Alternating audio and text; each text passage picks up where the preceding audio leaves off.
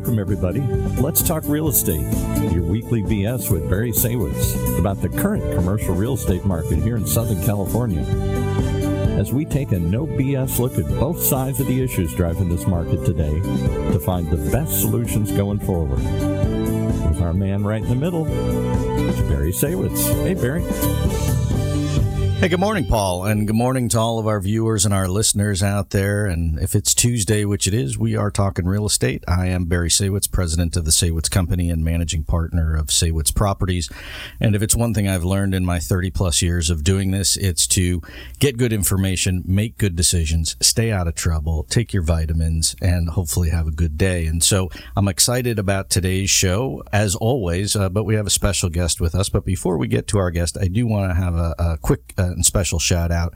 Uh, today is the birthday of my uh, favorite and only living aunt. So happy birthday, Aunt Sandy. Uh, tomorrow is the 80th birthday uh, for my father. So happy birthday to my father. We're glad both of you are still with us and kicking. Uh, I won't say how old they are, but let's just say they're older than me and less than 100. And so, with that said, I want to welcome our guest, Michael Orwitz, principal, founder, CEO, El Presidente, as we call him, of OSM Investment Company in Los Angeles. Michael, welcome to the show. Nice to be on the show. Yeah. So thanks for joining me. I appreciate you coming on. Uh, OSM Investment Company is a, I don't want to say full service, but close to full service uh, real estate investment management company. And you guys dabble in a bunch of different things. I guess give us a little background. Graduated from UCLA, and that's how I met Barry. And we have uh, both taken different paths in uh, our pursuit of uh, a real estate career. And so, shortly after I graduated from UCLA, I worked for a large national syndicator of apartments, and it was the 10th largest landlord at the time, owning about 30, 35,000 apartment units across the United States. And I worked there for about eight years after I graduated from school. And then I decided to venture out on my own. And I was fortunate enough to uh, have them as my equity development partner in the first handful of apartment deals that I pursued on my own. You started in Los Angeles, and then as things have grown, and you started with the multifamily, you've grown really statewide, and then also have stuff outside of the state across the country, and then dabbled in different aspects of the real estate market in terms of uh, other types of real estate. What made you, I guess, transform from the apartment side of it into where you are today with the various different aspects of the company? I started in affordable housing, and that gave me an opportunity to learn about tax exempt bond financing, low income housing tax credits, and various other government subsidies that really encourage the development and investment in affordable housing.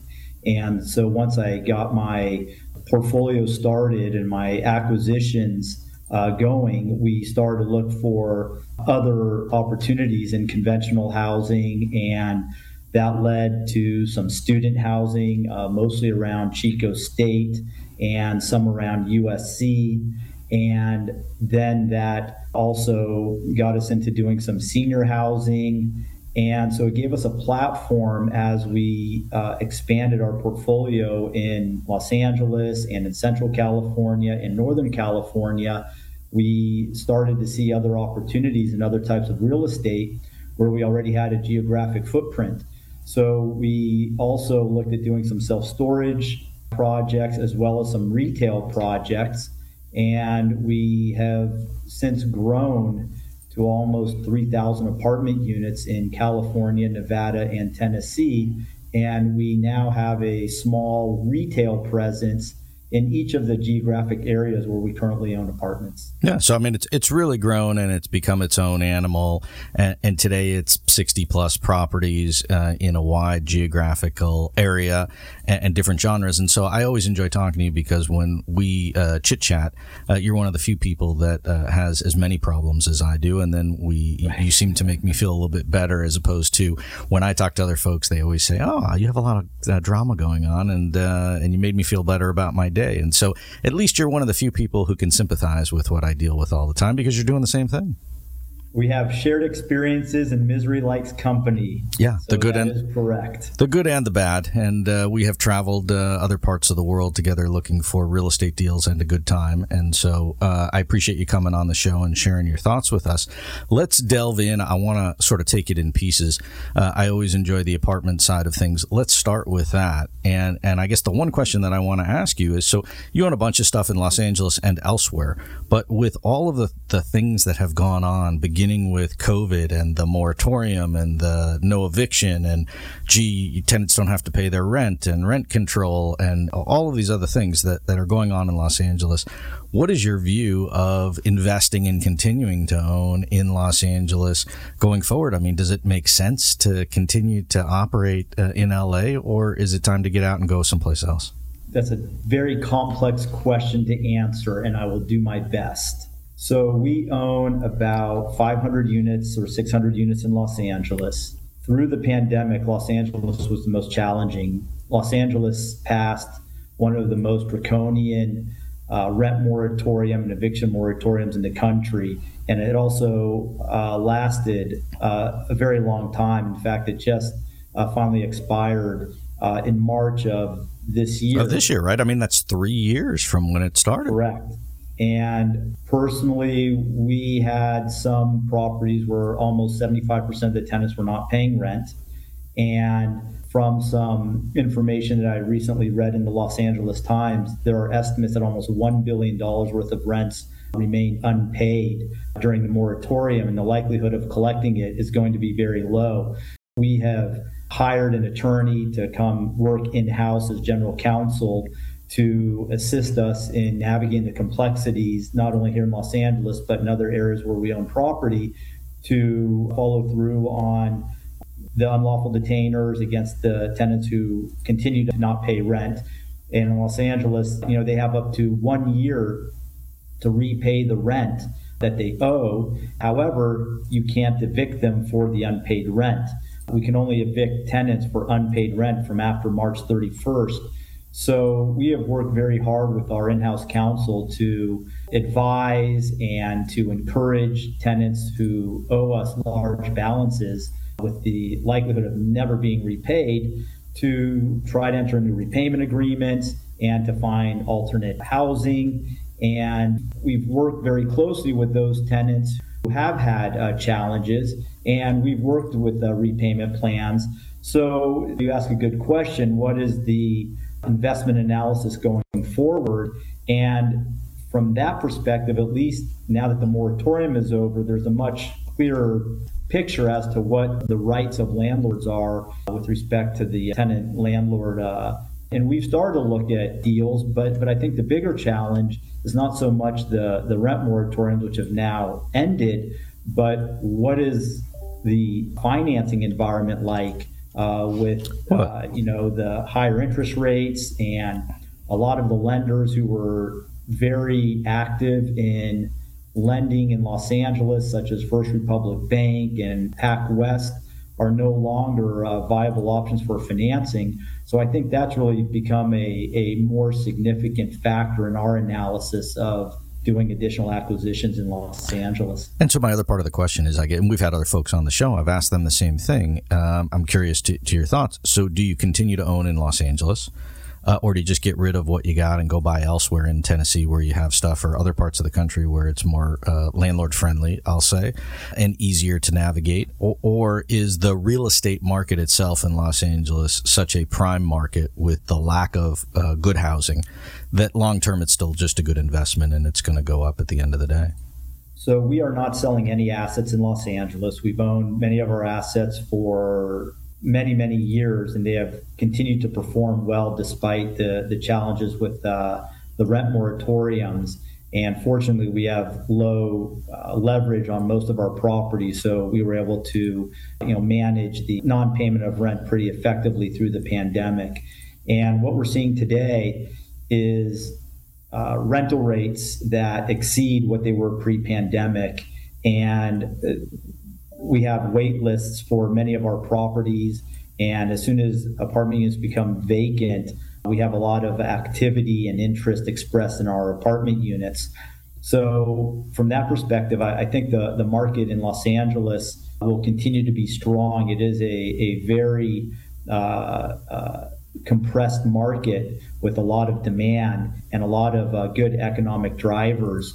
And even though you know we read in the papers about this exodus of residents from California to other states like Florida or Texas or Nevada or Tennessee, and it's true, there's so much housing demand in Los Angeles that it really has not seemed to impact our portfolio.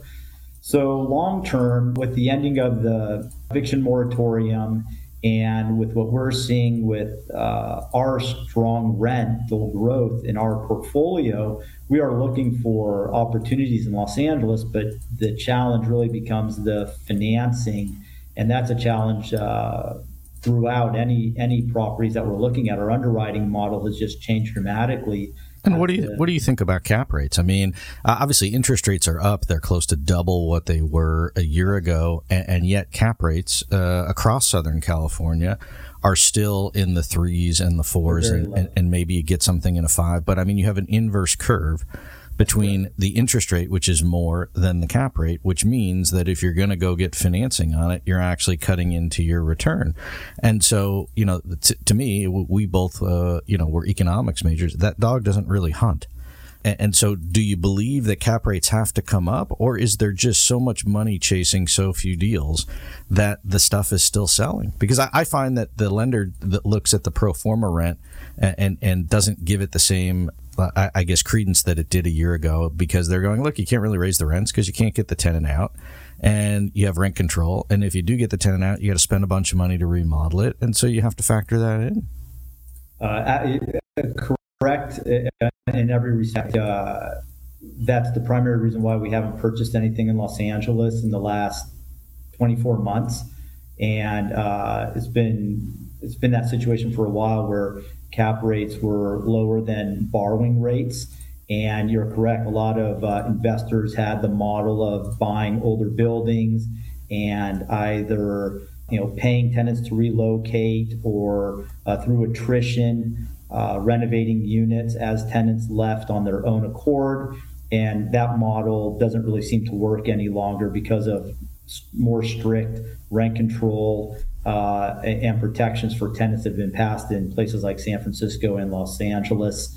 Uh, and those same restrictions don't really exist in, in other states such as Nevada and, and, Florida and Tennessee and Texas. And that's why a lot of capital and investment has moved to those states. But, but at the same time, uh, there are uh, opportunities that will arise from from those challenges where uh, people may have purchased properties with a, a model that doesn't work anymore and right. may have a loan coming due. And that's sort of the type of opportunity that that we look for. And so you know Barry you're correct. It's it, we're a private company. It's our capital just like for yourself and so we can pick and choose the type of deals that we do, whereas maybe some of these large equity funds, they raise a lot of money from institutional investors. And they have to put it to work. They have to place the money. Yep. And so they're going to, you know, place the money regardless of what's going on economically. And maybe that's one reason why some deals are still getting done at low cap rates uh, because they have to place the money. Right, and and I guess that's really the question because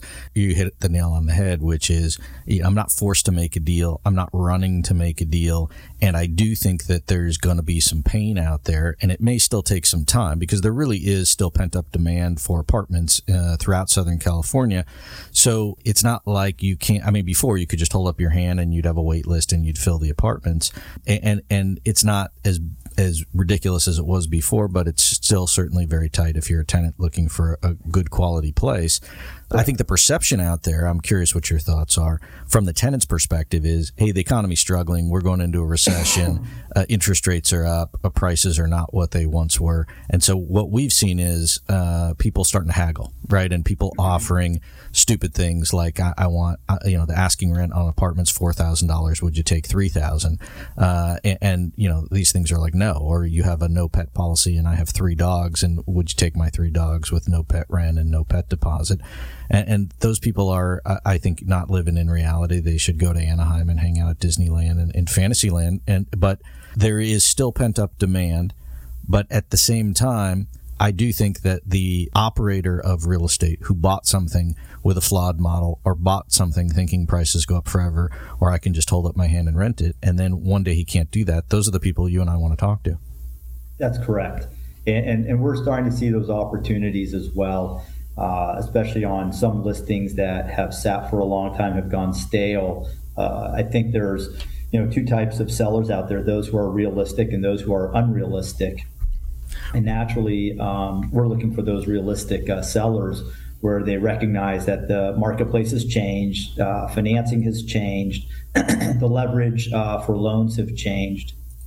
And in fact, we we recently purchased some single family homes that from a seller about a year ago, and he carried back the financing at 5% for, I think it's three years. And at the time, you know, our acquisitions analyst thought that was a little bit expensive, 5%. And I sort of thought the opposite because the Fed was already, you know, raising rates and signaling that they were going to be raising rates. And I thought, you know, 5% carry back financing without any uh, covenants and conditions or appraisals or, or heavy underwriting by a lender was a perfect deal. And in hindsight, I couldn't be more pleased with uh, having made that decision. And I think those those may be the types of creative financing that that that you know buyers such as myself. Uh, and maybe yourself, you know, the private uh, individuals or the smaller organizations can look to uh, sellers for financing as well. And, and there are, I think those are, will be some uh, unique opportunities that, yeah. um, that I'm looking for as well. I agree. I mean, I don't want to one up you, but I did one of the similar and the rate was three and a half percent and was right yeah. as the, the interest rates started to move. And it was an older seller and he just wanted security of coupon clipping and he couldn't get it in a triple net investment because those cap rates were very low and very competitive and uh, didn't want to buy apartments or something else, just wanted a check. And so somebody who has the capacity to do that and then give them a decent amount of money up front and just make the problem go away. I, I think the other will be, you know, the pressure of selling, whether there's a death in the family or a divorce or my loan is coming due. Those will drive some better deals as time goes on. But the loan coming due is going to be a significant one. Uh, we we have purchased loans uh, from some financial institutions and some debt funds. and it's been a uh, business that, that we've tried to expand. But unfortunately, uh, our line of credit for buying notes was uh, recently uh, not renewed from one of the uh, lending institutions that is a, that that has been under financial pressure. I'm not going to say which one, um, but but we are in the process of replacing that line of credit with a, another financial institution. And so we sort of have a little bit of an optic into, uh, you know, some of those pressures because most of the loans that we're buying are, are maturity defaults. And again, that's where I think for, for someone that's playing in the field that we play in uh, is where there are those types of distressed opportunities.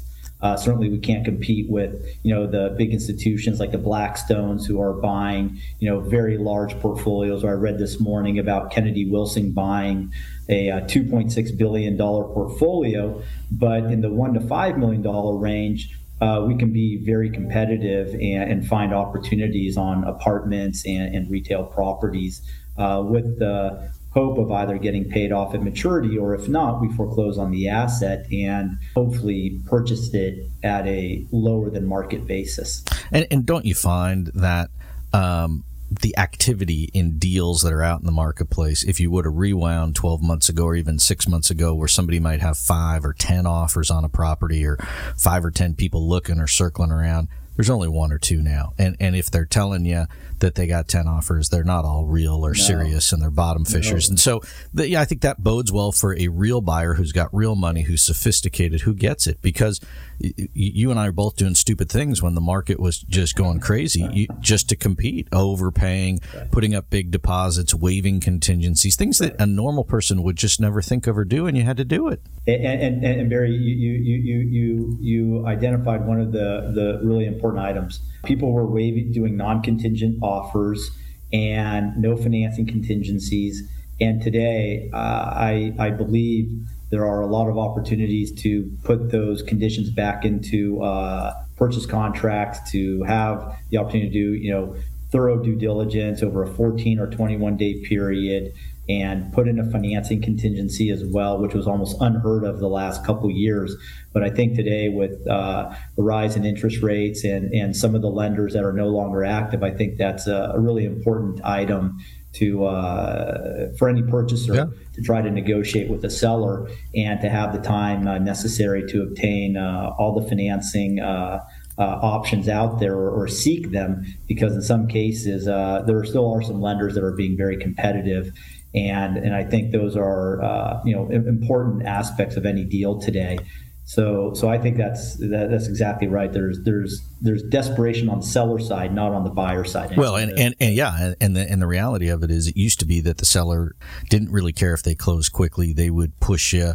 They would try and run it up. They would try and make you remove all the contingencies. And now what we're seeing is what I'll call the retrade, right? And so, oh, my lender came back and raised the rate. Oh, my lender did this. And so now you have a guy who's out there who you can't feel or touch as the lender, and then you basically blame it on the lender, and people come back for retrade. And so it's also perception of the deal, I think, right? So if you rewind, the perception of the deal was I have to pay full price. I have to do things that I wouldn't normally do to separate myself from somebody else who would be a crazy, stupid buyer who would do something that would be unheard of. To now, it's, hey, I- am going to come back and, and massage it. And really, time is on the buyer side. Uh, on, on, the one hand, you, you, may pay more in interest rate. On the other hand, I don't think the seller's got five people lined up and, and the threat of, I've got a backup buyer. If you don't step up and do this right now, I'm going to go to this other guy. I, I, you know, that doesn't sway me in today's you're, world. You're, you're correct. The buyer holds a lot of the cards today.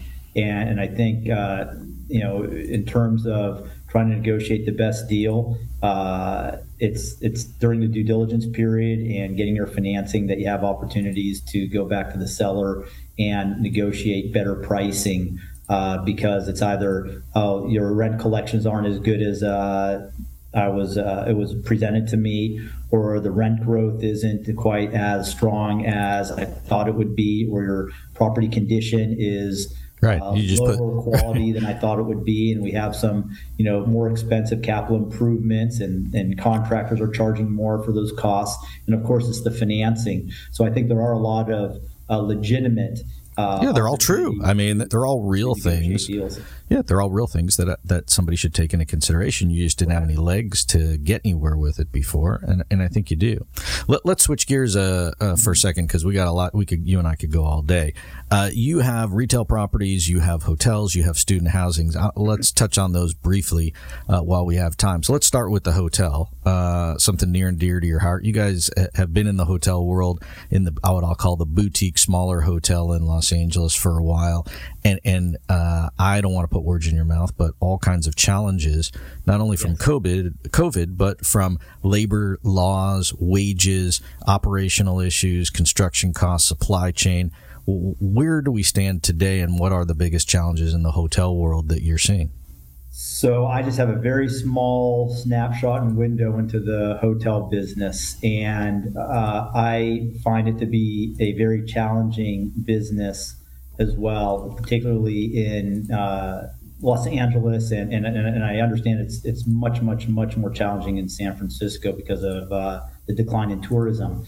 But but in Los Angeles, uh, the hotel industry was was severely impacted, as all hospitality was during uh, COVID, when our occupancy rates went down into single digits.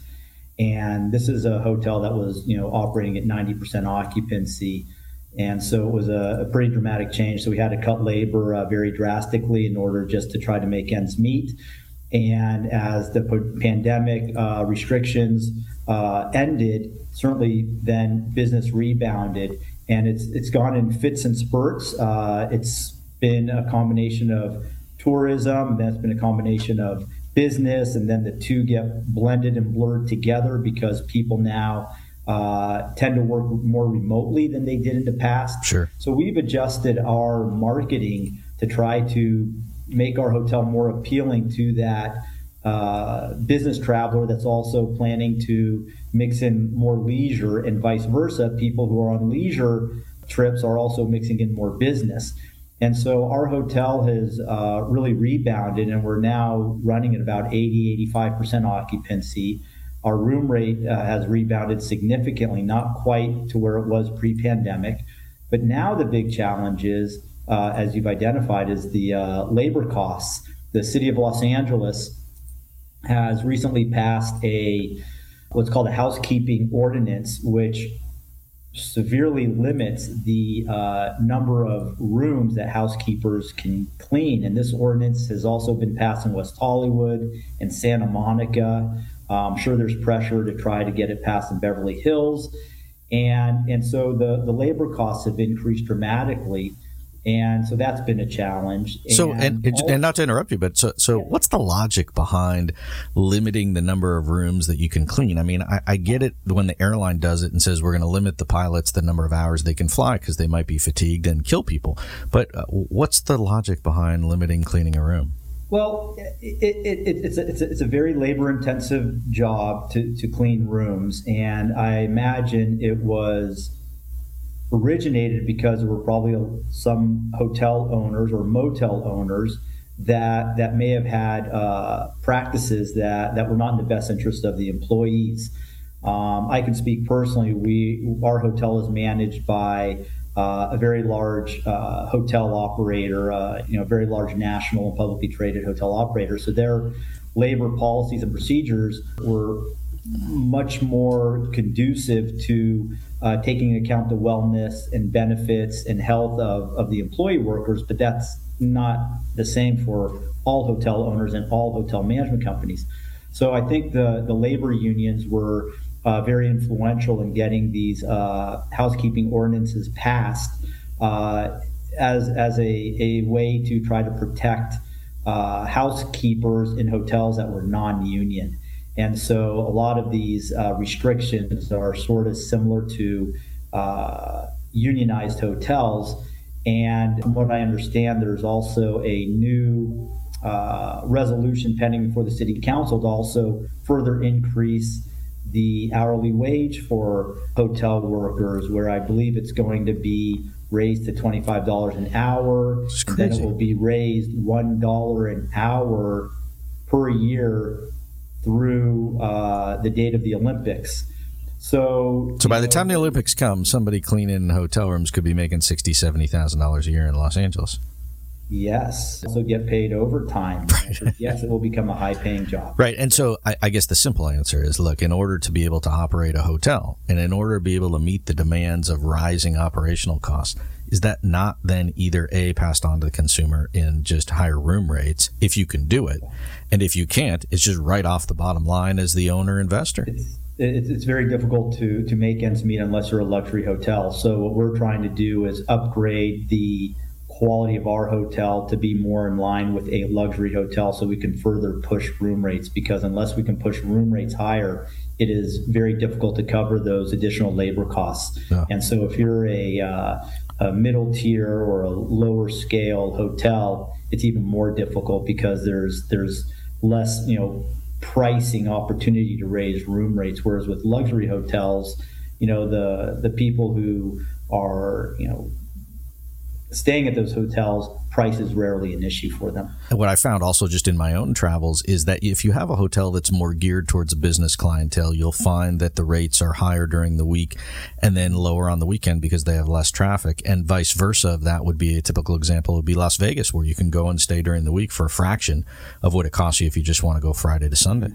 So, so we, we try to even it out. So we have a, a strong uh, business presence Tuesday through Thursday, and then our hotel appeals to you know the leisure traveler visiting Los Angeles for the weekend, Friday through Sunday. And you know Sunday Mondays are usually what we call our shoulder days, where we have the lowest level of demand, and then it spikes right back up Tuesday through Saturday.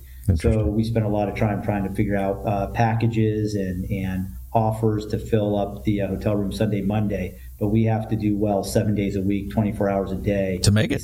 Yeah, I mean it's a constant. Uh, it's every day of the week. So let's just talk briefly because we got a couple minutes left. I want to sure. talk student housing because I know you you are in that. In, in some instances, we are in it together. And uh, while the universities are all back, they're open. Kids are back at school. The whole COVID issue of people not showing up to classes and doing it virtually is over. What is the prognosis for student housing moving forward? I mean, is that a segment of the real estate market that you feel like really has promise going forward? We like student housing a lot, primarily because we obtain guarantors on all of our leases from the students' parents. So we have very good collection. So throughout the pandemic, with all the restrictions and rent moratoriums that were passed by uh, cities, counties, state, federal, we had almost perfect collections at all of our student housing. So from that perspective, student housing performed very well during the pandemic, and even during the period when uh, uh, people were studying from home. Uh, students wanted to be near campus. They wanted to have that interaction. They wanted to have that college uh, experience. And so we found it to be uh, very resilient. And now that we're, you know, past COVID and, and the moratoriums and the restrictions have ended, uh, we're finding that that the student housing continues to perform well. So so we like that space quite a bit. And, and, its location, location. I mean, if you have a good location for the student housing with proximity to university, and then there's built-in demand because of it, right?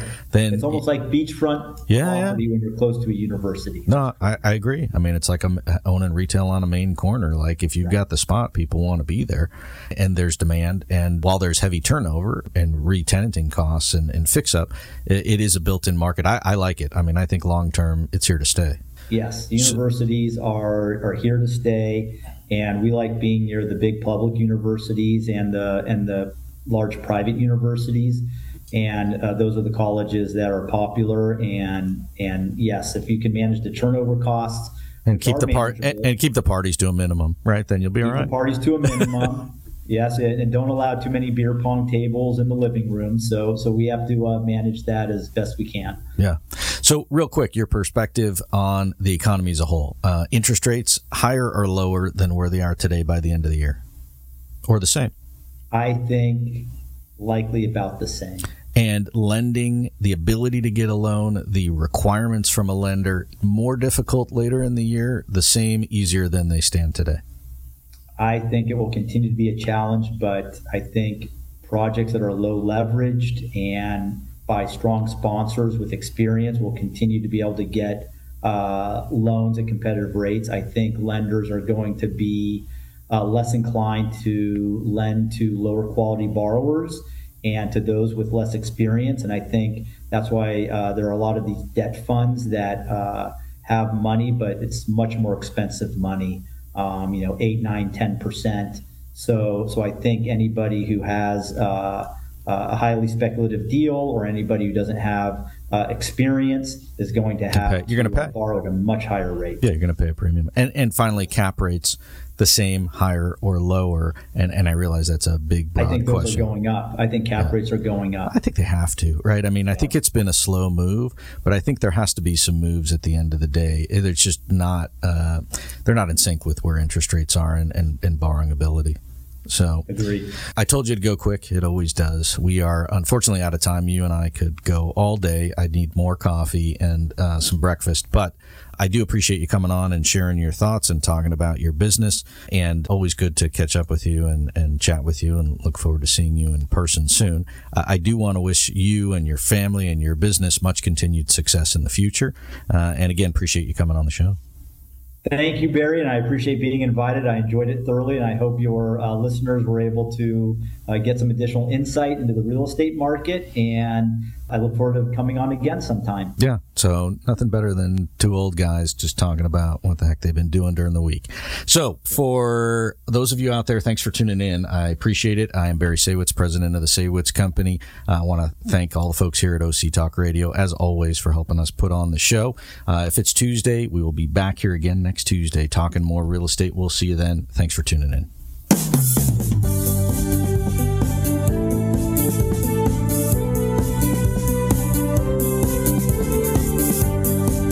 You have it. You've been listening to Let's Talk Real Estate, your weekly BS with Barry Saywitz about the current state of the real commercial real estate market right here in Southern California. On Orange County's only community radio station, OC Talk Radio, streaming live from our studio here at the University of California Irvine's Beall Applied Innovation Center.